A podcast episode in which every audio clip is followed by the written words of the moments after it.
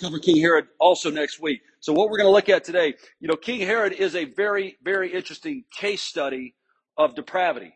And to a certain extent, you know, it's kind of like, man, it's hard to see. It's kind of like Solomon. You know, we we we look at Solomon and we're like, Solomon is the wisest guy in the world.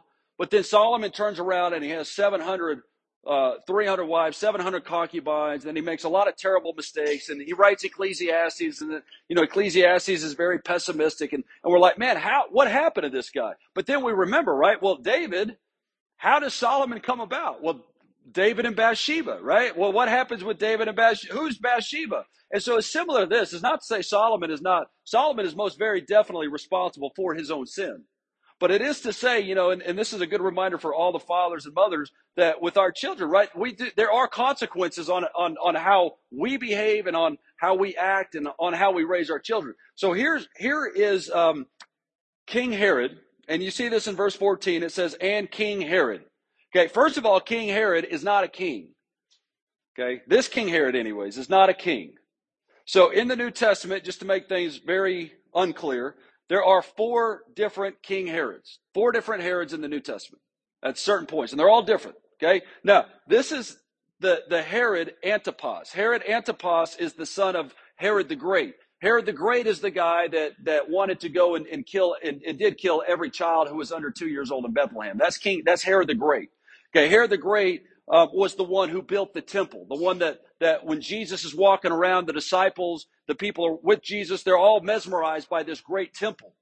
And Herod the Great is the one that made that. Herod the Great, however, and we covered this when we were covering uh, John the Baptist earlier on, but Herod the Great killed his father-in-law killed several of his wives, killed two of his sons, killed, of course, the babies in Bethlehem. And here's here's here's the most monstrous part about about Herod the Great. Okay, so Herod the Great, at the end of his life, he's getting sick. He knows it. He's going to die. He knows it. But he's concerned because he realizes, hey, I'm not I'm not the most favorite person around. Not everybody likes me. I don't have hardly anybody who likes me. In fact, when I die, I'm concerned that everybody's going to be happy. They're going to celebrate. And so, you know what he does? He concocts a plan where he calls all of those who, who have high reputations in the area. He calls them to come and visit him because he's on his deathbed. But the plan is he tells the servants, okay, when they get here, when I die, the moment I die, I want you to kill all of these guys with reputations. Because when you kill them right after I die, the land's going to mourn and it's going to look like they're mourning my death even though in reality they're mourning their death. That's how crooked this guy is. And he did that. He actually brought that about. And so from Herod, King Herod, or Herod the Great, excuse me, from Herod the Great, you have one of his sons is Herod Antipas. This is the uh, this is the son. Okay. Um, sometimes you hear of Herod Antipas referred to as a tetrarch. A tetrarch just means a ruler of four, or one of the four rulers, and that's because the territory was split up into four parts, and so he was a ruler of a fourth of the territory. However, What's ironic in calling him a king, and some of the commentators pointed this out, and some people are saying, well, it's just because he was known to be a king in that in that territory. He operated as a king, but poor Herod the Great or Herod Antipas was so tormented by the idea that he was not officially called a king by Rome. He was never officially named a king. So he wanted the title, wasn't officially named that, and so um, eventually, in AD 39, so Christ is crucified usually AD 30, AD 33, some people say, right? AD 39, after Christ is crucified, five years later, Herod Antipas eventually is um, dethroned, even though he's not on a throne. He's kicked out by Rome. He's exiled because his nephew, thinking of this family, it's a great family, right? So the nephew doesn't like his uncle and goes to Rome and says, Hey, my uncle has a stash of weapons and he's, he's planning a revolt. And they believe this. Caligula, the emperor at the time, believes this because all of Herod's life, Herod Antipas's life, motivated and encouraged to do so by his wife, he was he was petitioning Rome. He was insistent that he be named a king, that Rome makes him a king, and they would never do it. They didn't trust him. And so all his life, he, and then finally the nephew says, "Hey, I got I got some some some some dirt on this guy. And of course, they believe it because they're like, hey, it makes sense now. He's very ambitious. He wants to be a king. He's looking to overthrow us now because we won't make him king. Yeah, let's exile him. And then eventually he dies. Sad story. But here's the thing, okay? King Herod hears of something. Hears of what? The gospel going forth. So if you look at verse 13, what we covered last week. So remember the disciples, last time we looked at this, the disciples are going out, they're casting out demons, they're preaching the gospel, things are happening, they're anointing with oil many sick people, things are happening, and it reaches, what they're doing reaches all the way to the courts of Herod. Herod Antipas hears about it, which is encouraging for us because, you know, you take these disciples, these disciples are these are fishermen. They are not of any worth or value in the eyes of society. As far as certainly as far as like ministry goes, they, they would not be like the cream of the crop, the first pick of the litter, anything like that. But Christ turns around and sends them out, and what they're doing, the ministry they're doing, the fact that things are happening, it does reach to high places, and that's encouragement for us as Christians, right? You you can be be be certain that when you're out and you're talking about Christ and you're sharing Christ, things are happening and things are going to things are going to be stirred at a high level. Now it's not to say that that's like the end goal, but that's just kind of the fallout. That's what happens. People hear about it. So Herod is hearing about these rumors, these reports, and that's where we are. So he's trying to figure out well what's going on. Um, Herod Antipas also the other thing about him to know is that he is not a friend of the Jews. All right. So when he hears about this information, he hears that you know, his dad responds whenever they, they find out, whenever his dad finds out that, that, that there's, there's a king, there's a new king in town, and he's a king of the Jews, and the wise men come from the east, right? They come in, and, and what's his dad do? Well, his dad goes and hunts down every two year old and kills everyone under two. How do you think Antipas is going to hear about this? How do you think, in fact, when John the Baptist is arrested, he's arrested because John the Baptist is over here um, at the Jordan River. He has a big congregation, a big following. If you read Josephus, though, the reason Antipas imprisons John the Baptist is because he's paranoid that there's going to be an uprising that kicks him out. And so he's like, all right, same thing now is happening with Jesus, right? Jesus' disciples, same thing.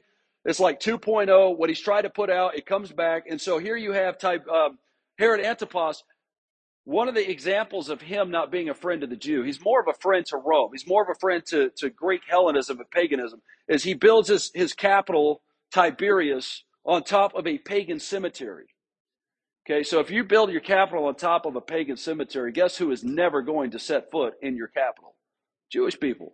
Because it's unclean. You would be unclean. You would never set foot. You certainly wouldn't settle there. So um, that that's kind of that's kind of remember what Jesus calls this same Herod. Jesus calls him a fox. And what does a fox bring to mind? He's shrewd, he's cunning, he's malicious, right? And so that's that's kind of the, the, the background. But when he hears about these disciples going out, he hears of it. And then it says this it says, His name had become well known. Christ's name had become well known. And it's very, there's a lot of similarities between this passage, what we're looking at today in my mind, and what you have like in our culture today in the Western world, especially in the United States. Okay. Is Jesus Christ's name well known in the United States of America? Absolutely. I'm not asking, do, does everyone believe in him, right? I'm not saying, hey, is everyone in the United States Christian? No. But is his name well known? Yes, his name is well known in the United States. It's well known in, in all over Europe. If you go to somebody, doesn't matter who they are, they can be the most gnarly, hardcore atheist. Do you know anything about Jesus Christ? Well, of course I know about Jesus Christ. Everyone knows about Jesus Christ, right? So his name is well known. But just because his name is well known, that doesn't necessarily entail like belief or revival or anything like that. So here his his name is well known, but here's some more similarity. Check this out, okay? So, and this is verse 14. People were saying, people were saying, well, who is Jesus? He's, he's John the Baptist risen from the dead. There's one option John the Baptist risen from the dead. That's why these miraculous powers are at work in him. And we're going to talk about all these in depth. Number two, they're saying, well, he's Elijah. That's a, that's a good guess, isn't it? I mean, and we'll talk about this. Is that a good guess? He's, he's John the Baptist raised from the dead. He's Elijah. Or verse 15 at the end, he's a prophet like one of the prophets of old. So maybe he's another prophet. You also get this same dialogue taking place later on in Mark chapter 8 and also Matthew 16 in Caesarea Philippi when Christ asks his disciples, remember this? Who do people say that I am? Who do people, who do people think I am? And then they tell them, they say, they say this exact same thing, right? Well, some think you're Elijah, some think you're John the Baptist. They do add Jeremiah, so a prophet of old. Some, some people think you're Jeremiah. But remember what Christ says, yeah, but who do you say that I am? And so you have that same thing. This is like a prelude to what's actually going to happen with the disciples. But they're asking this. The question is in the air. Who is this guy? And so, first of all, let's talk about why do people think that he might be John the Baptist? Okay. Now, the notions of this is, is, is really wild. Remember when Jesus was in Nazareth, Nazareth, his own hometown, and people are like, no, he can't be anybody special because we know who he is, we know where he works, everything else. Now it's saying we know he's somebody special. And he could be, I mean, it's like they want to believe everything in the world about him except the truth. Thinking about our culture again, right?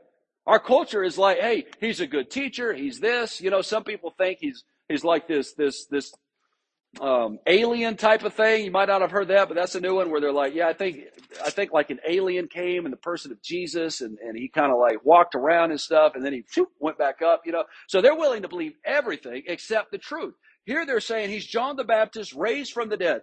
Okay, there's four reasons that I can come up with why they would think that Jesus is John.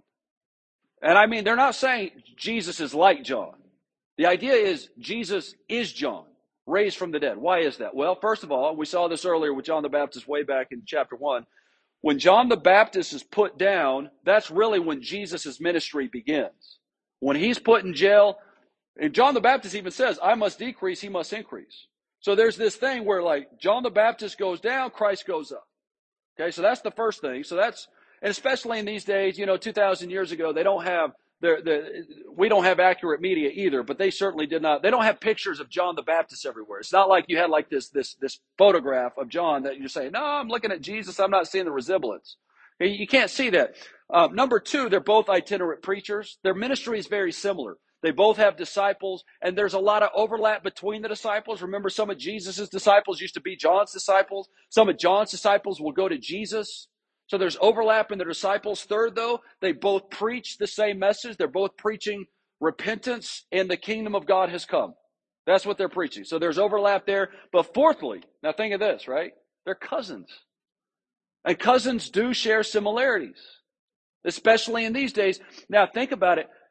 How many people were actually getting very close to Christ or John the Baptist? I'm willing to bet not very many because the crowds were so numerous and so obsessed and so so um, so adamant about being close to Christ.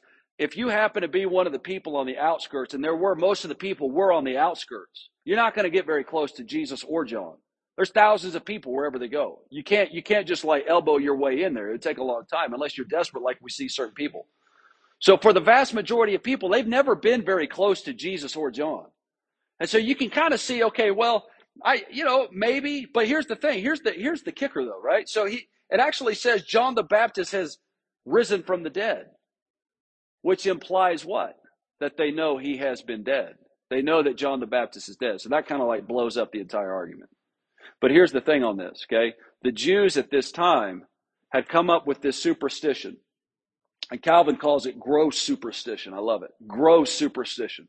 This idea in the mindset of the Jews at this time in general was that people, especially if you were somebody great and influential and powerful, and some kind of injustice has been committed against you, then you would be resurrected and, and um, that you would be not just resurrected, but that there would be a reincarnation three or four different times that was possible. So that's what they believed.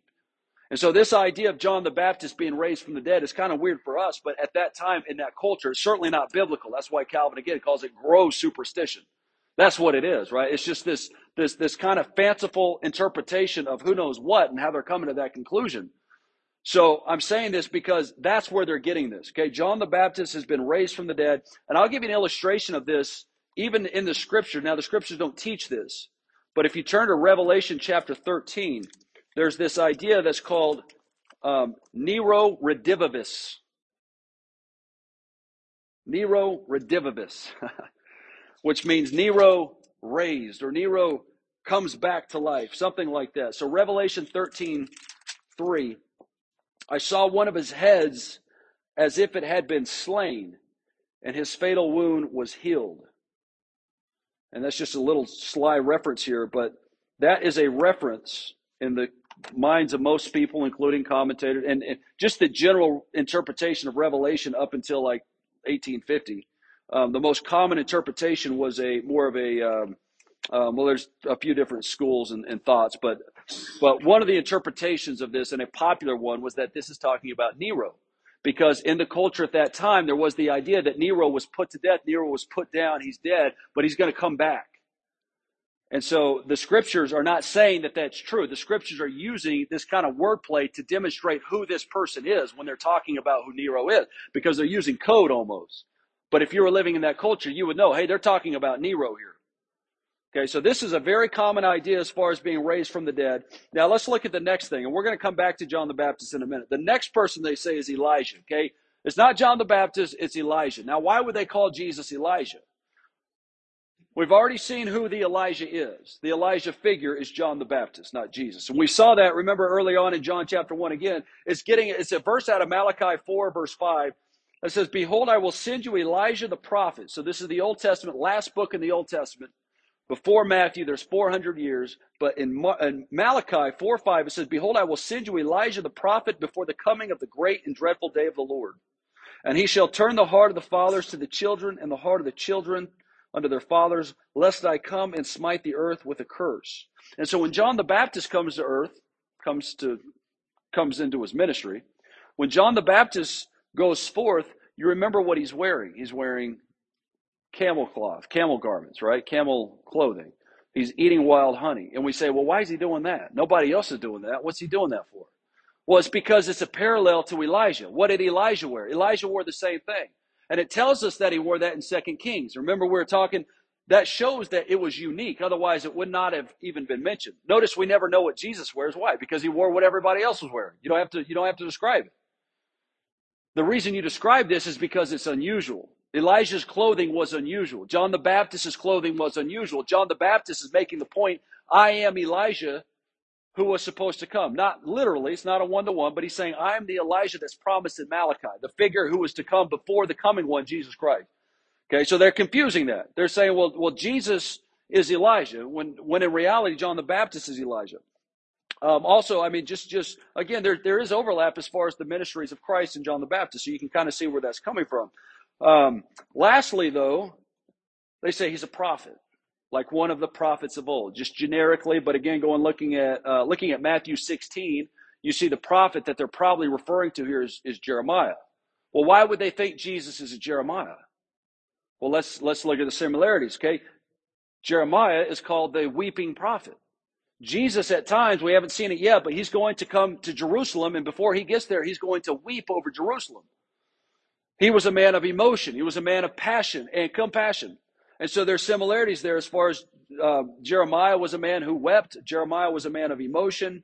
Jesus is the same way. They're both rejected prophets. If you read the, the, the book of Jeremiah, it's a, it's, it, it is a, um, I mean, it's, it is tough because you, you look at what happens to Jeremiah and Jeremiah is persecuted for, for his message. He's preaching, he's persecuted.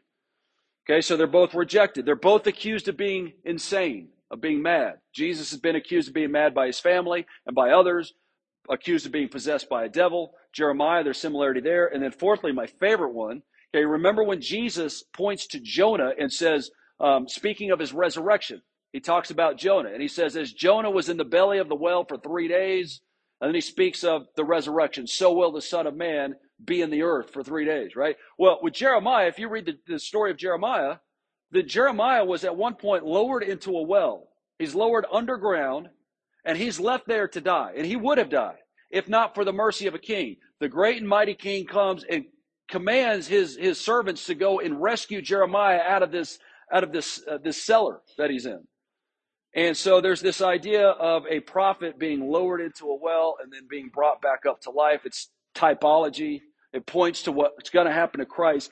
But, uh, but so, so for some of those reasons, you know, the, the idea of who Christ is, it is in the air. The conversation's in the air.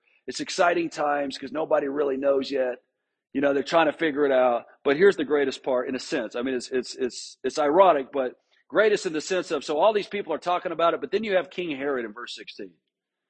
King Herod, I mean, this guy's insistent. He's adamant. He's fanatical about it. He knows who Jesus is. And I, you can tell that he's fanatical about it because it says he kept saying in the in the, in the tense in the Greek there is is the uh, the imperfect tense which means it's continuous. It's all the time. So we kept saying this over and over and over again, telling you he knew without a shadow of a doubt that Jesus was John, whom I beheaded. He's like, that's he's not he's not Jeremiah, he's not Elijah, he's the guy whose head I just lopped off. Now, here's the thing, right? And again, thinking of this culture, the Jewish culture in those days, this was not this idea was not absurd. All right. So he really does think that this is John the Baptist. Now, you have to ask yourself this, okay? If you're in King Herod's shoes and you have just lopped off this guy's head, and then shortly thereafter, you realize the guy is, is, is alive again, okay?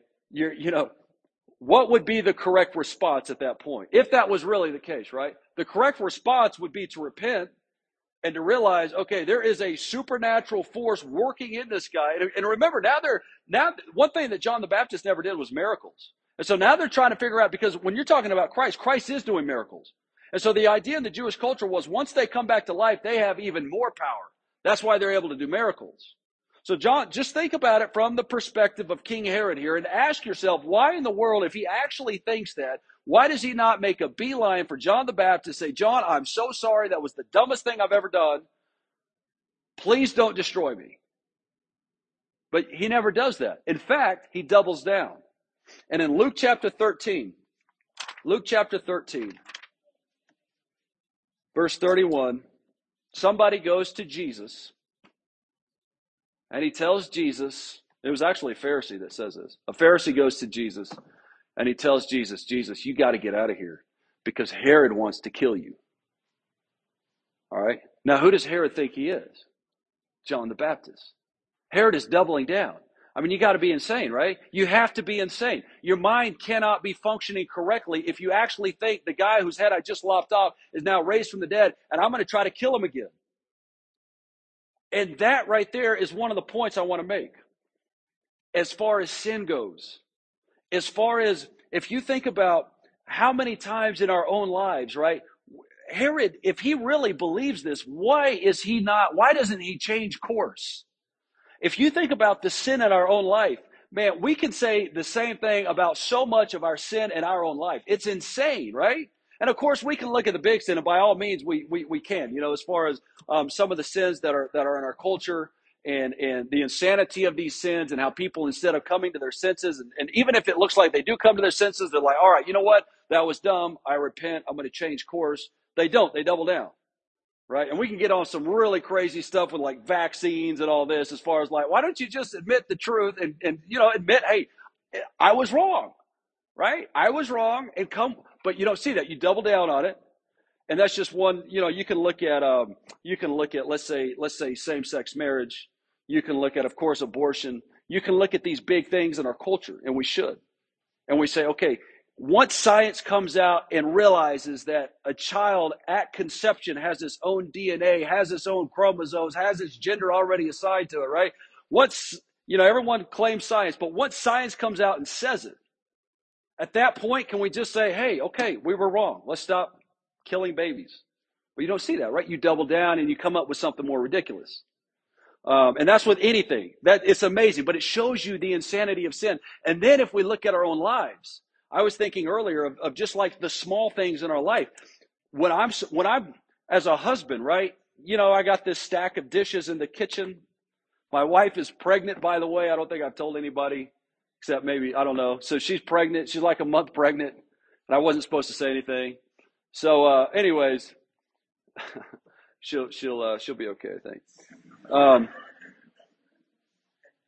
so, because it's early on, you know how all that goes. So, anyway, so if I have a stack dishes, this is real time, right? So, and I know that, hey, I, I should go and, and, and do these dishes, especially now that my wife is pregnant and we have two little kids. I, I should go and do those things. Okay, this is one example, right? And I'm looking at those and I'm like, you know what? Nah, I'd rather I'd rather do whatever I'm doing. Even if it's not productive, you know, I don't have to. It's not, I'm doing something just kind of like on some free time, right? That right there, in a sense, is the same insanity. I know it's I know it's good for me to go and do this. It's sinful in a sense for me not to help my wife out if I'm in that position to help her out and I'm called to do it, right? That's simple. But it shows you how deceitful it is, right? Rather than, and then she comes and she, she's like, hey, Ryan, you know, why don't you come and help me with the dishes? You know, I think that's wrong. And I'm like, it's not wrong. What are you talking about? But I know it's wrong. I know it's wrong. And it's like John Owen says. Now, I'm using this very, we're like, ah, that's not a big deal. However, John Owen, if you ever read John Owen or any of the Puritans, when they talk about sin, man, it cuts you to the quick.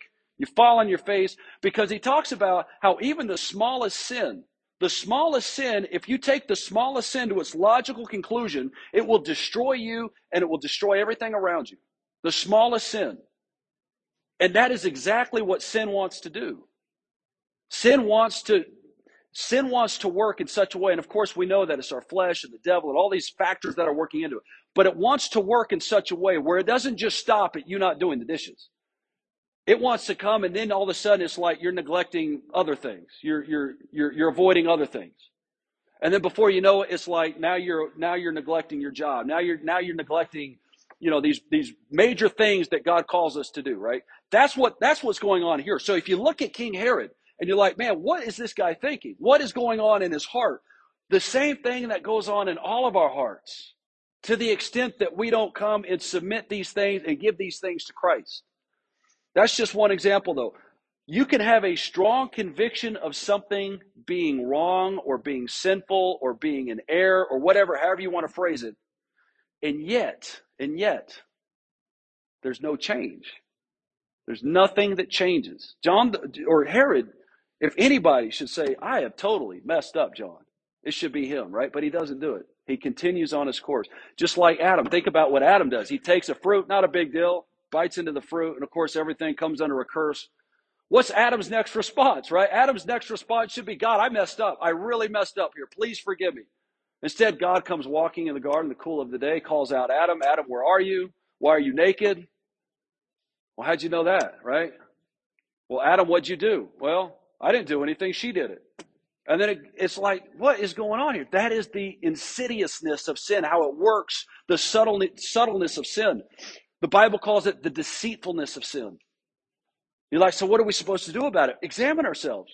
All of us examine ourselves and, and try to try to find these areas where we are in just utter denial about reality when it comes to these sins in our life.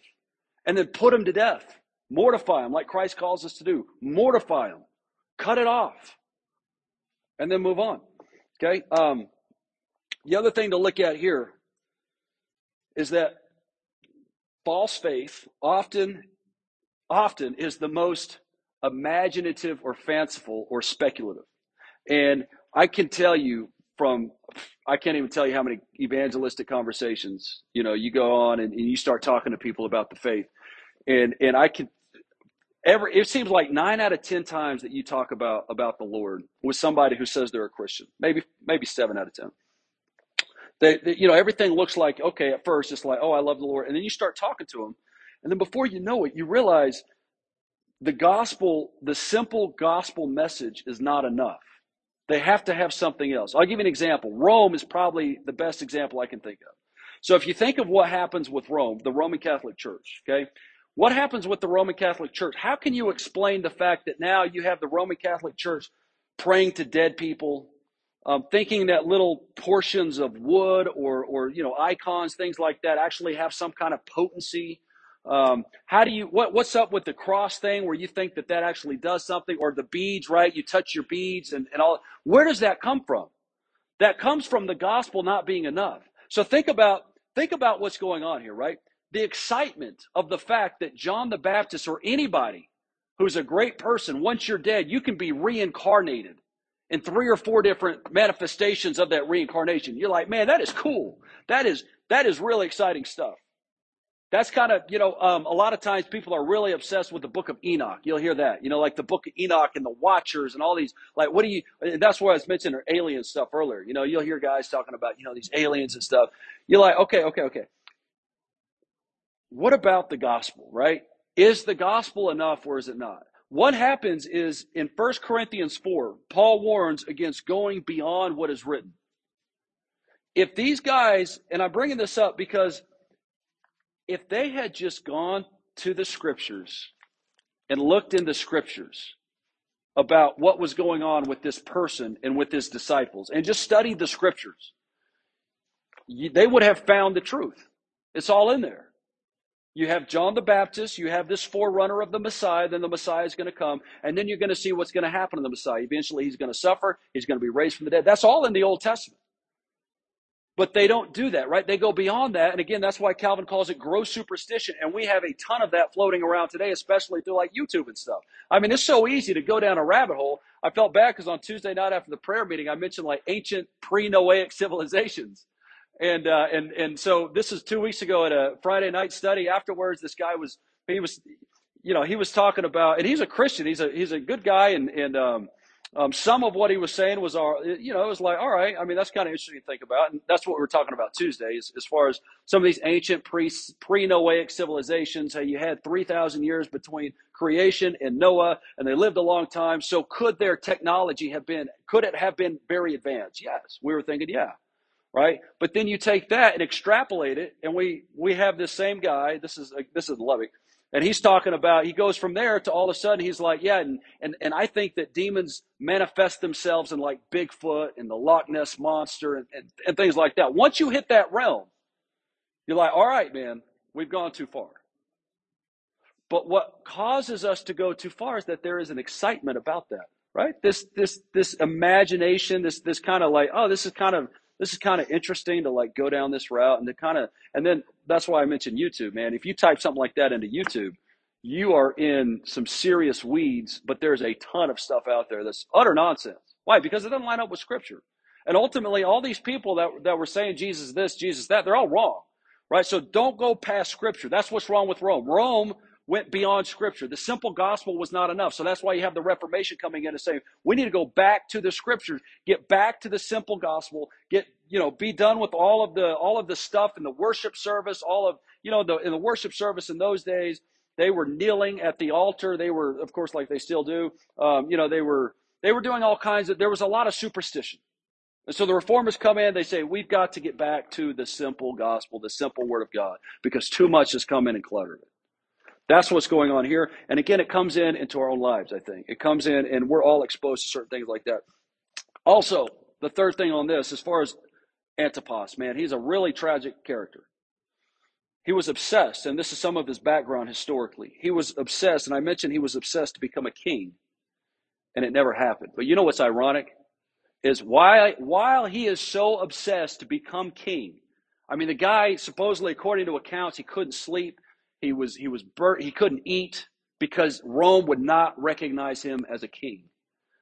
Well, the irony of this is you have the King of Kings on the ground right now as Herod is up at night wanting to be king. You have the king. But you notice the difference between King Herod and King Jesus. Right? King Jesus, even when they're trying to force him to be king, Christ is like, you know what? I'm not, I'm, I'm not here for that yet. I don't want that yet. The same thing about Herod. Herod wanted Herod wanted to be popular. He wanted to be well known. He wanted it uh, just like his dad. He was very concerned of what people thought about him, and it was to such an extent that that he was obsessive over it, and he would force it. You know, he would. And so here's the thing I was thinking, right? So if you think about us, especially again in our culture, um, you know, social media feeds that. Media feeds that. We have a lot of pressure. Our jobs feed that. Everything in our, I guarantee you, every single person here has some kind of, some kind of social ladder that's in front of us. And we're down here and there in whatever we are, whether you're, whether you're a minister, whether you're just a child, there are, there are certain pressures, right, to go up in the world, to go up, to scale this ladder. And um, you, you I, I, think about like the celebrity preachers a lot, and you, you in the sense of, you know, a lot of people give these guys a hard time or grief. Let's say like Paul Washer or Voddie Baucham. And, and it's like, you know, and it is true there, there is like this circuit, you know, where like every conference has the same guys and people complain about that. I get it. It's like, yeah, I, I understand. At the same time though, Paul Washer was not looking for that. Voddie Baucham was not looking for that. They weren't obsessed with that, right? That wasn't their life, as far as we know externally. That's not what they were seeking for. But in God's providence, in God's sovereignty, God blesses that ministry so that now, yes, they do have a certain amount of, of respect and notoriety and things like that. But they weren't seeking it. And so that's one example. You take another example where it's like you're at work and um, um, say you're you're working hard, you're there all the time, you, you do what you're supposed to do, and and let's say in God's providence you get demoted, right? And you're like, what is this? You wanted a promotion and you get demoted. You go the other way. And you're like, well, what's going on here? And so both of these, you know what the common denominator is in all of this? God's sovereignty. Don't worry about that stuff. Don't worry about whether you're popular. Don't worry about who applauds you, who likes you, who doesn't like you. That's up to God. Our job is to be faithful in what role God has given us. Herod was more concerned with being popular than he was with being a godly ruler, a godly king, and it came to bite him in the end. And so, whatever station of life God has placed us in, we're called to be faithful. Don't worry about like the noise. Don't worry about who knows about you, who doesn't know about you, the raise, the, the, the promotion, the demotion. Don't worry about all of that. That's up to God. And ultimately, you know, should it really change how you approach what you do? You know, in other words, in, and think about like in a church plant, we've talked about this. A church plant, the pressure is always, man, let's grow, let's grow, let's grow. We got to get more people. We got to get more people. Well, yeah, but that's up to God. If we have to change what we're doing in order to bring people in, we're in sin, right? Whereas if we're faithful to do what God tells us to do, to worship the way God tells us to worship, to preach the way God tells us to preach, to conduct ourselves, and to, to act and operate according to how God does it, hey, if He wants to bless us with growth, praise God. If He doesn't, praise God. Right? That's how all man, our, our, our mindset has to be that because we can make success an idol. Our culture tells us to make success an idol. Our culture tells us to make social media an idol. All of that, man. And Antipas had made all of this an idol, everything we're talking about. So it's interesting, you know, because it's like, man, Antipas is an evil dude. But then you start looking at it and you break it down, you're like, man, I got a lot of Antipas in me. I got to watch this. Because if I was in Antipas's place, would I not act the same? Right? And then lastly, most importantly, let's look at this question who is Christ, right? Because they're trying to figure out, well, who is he? And you're like, well, I know who he is. Well, how do you know who he is? And I praise God, right? How can we know who he is? Where do we look? I've already mentioned the scriptures, the word of God, um, biblical churches, sound Christians. Those are all places that you can look and you can discover who Christ is. Um, I wanted I wanted to point out. So this is this is from the the larger catechism, and I think it's so ironic. So if you've ever heard of this description of Christ as a prophet, a priest, and a king, a prophet, priest, and a king. Where does that language come from, and why is Christ called a prophet, priest, and king? Most ironically, as I mentioned, the word irony is coming a lot in this in this whole thing because, okay, Christ is a prophet, Christ is a priest, Christ is a king. Okay, Antipas, and even Herod the Great. Herod the Great was a king, but he was subjugated to Christ. Christ is the king over all kings. Christ, there is no king other than Christ when you're talking about ultimately. And any king that is placed on, let's say, a throne or in the White House, they're there because Jesus Christ has placed them there and no other reason. So Christ is King of kings. He's King over all kings. But in the Westminster Larger Catechism, it also says this. Um, this is question 45 about what does it mean that Christ is King or a king? It says this. It says Christ executes the office of a king in calling out of the world a people to himself. So God in his sovereignty, right? Sovereignty. What's that word of? That word is the word of monarchy. Christ, the sovereign king, comes in and, and calls a people out of the world to himself, gives them officers, laws, and censures by which he visibly governs them. He bestows saving grace upon his elect. He rewards their obedience. He corrects them for their sins. He preserves and supports them under all their temptations and sufferings. He restrains and overcomes all their enemies. That's a good king, right? A good king overcomes all his, his subjects' enemies. He powerfully orders all things for his own glory and their good, and also in taking vengeance on the rest who know not God and obey not the gospel. The irony again of King Herod thinking, I'm going to go and kill Jesus. I'm going to kill John the Baptist, when in reality, he's the one being judged. All these kings on the throne today, these Antipasses all over the world today. I mean, it's very hard to find any ruler that's actually a, a you know, a biblical ruler. All these rulers are under God's judgment. And they're going to stand before the King of Kings one day. They're going to be judged by this Christ. And then, secondly, how is Christ a prophet?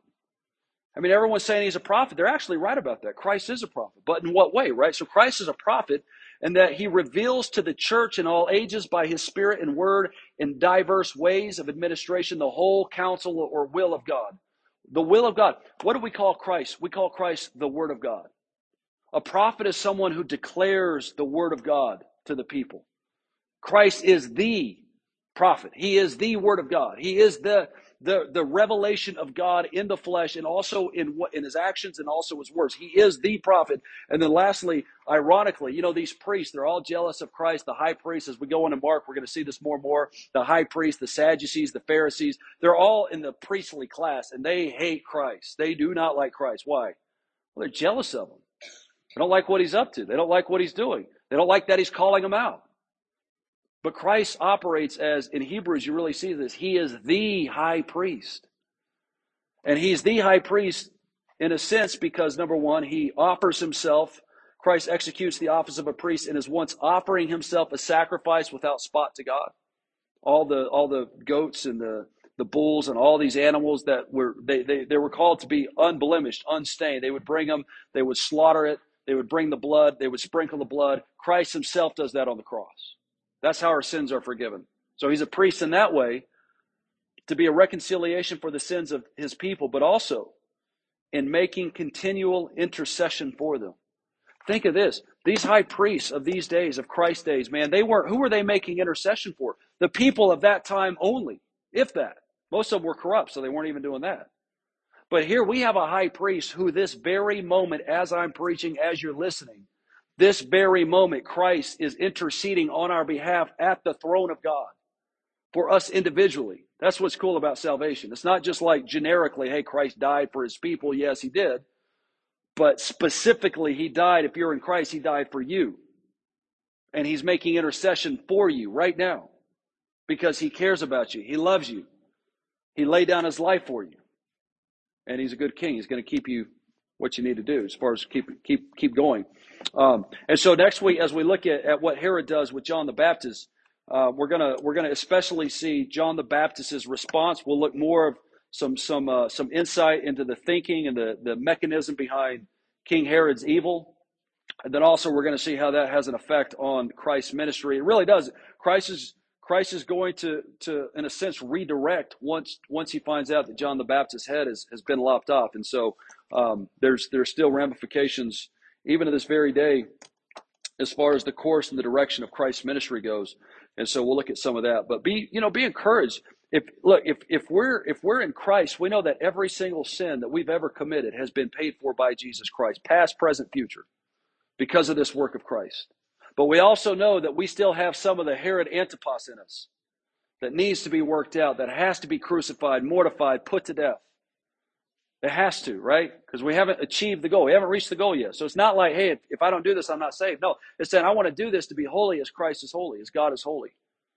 I want to do this to imitate Christ. I want to do this because Christ says to mortify the flesh, to lop your arm off, to pluck your eye out, whatever's causing this sin in your life. So um, examine ourselves, but also as you're interacting with people, tell them who the true Christ is because they have some really weird notions that are coming from all different directions. It's like, hey, I'll believe Christ is anybody but the Son of God and God the Son and the one I, I have to submit to, right?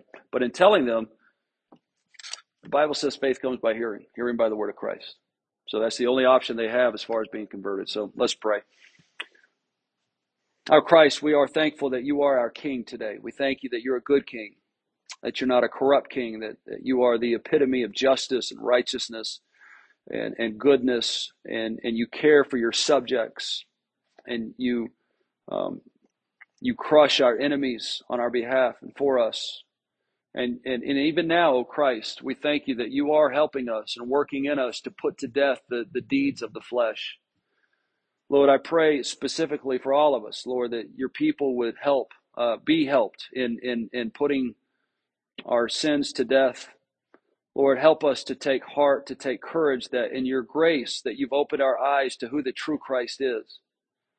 That we no longer have to invent something or, or come up with our own speculations about who Christ is, Lord. Lord, give us all grace to, to settle in the, in the gospel and to settle in your scriptures, that your scriptures would be enough, that your word would be enough, that the simple worship and, and gospel would be enough, oh God. That we wouldn't go further than, than, than what you've given us in scripture. Lord, we pray that you would be with those around us who are lost.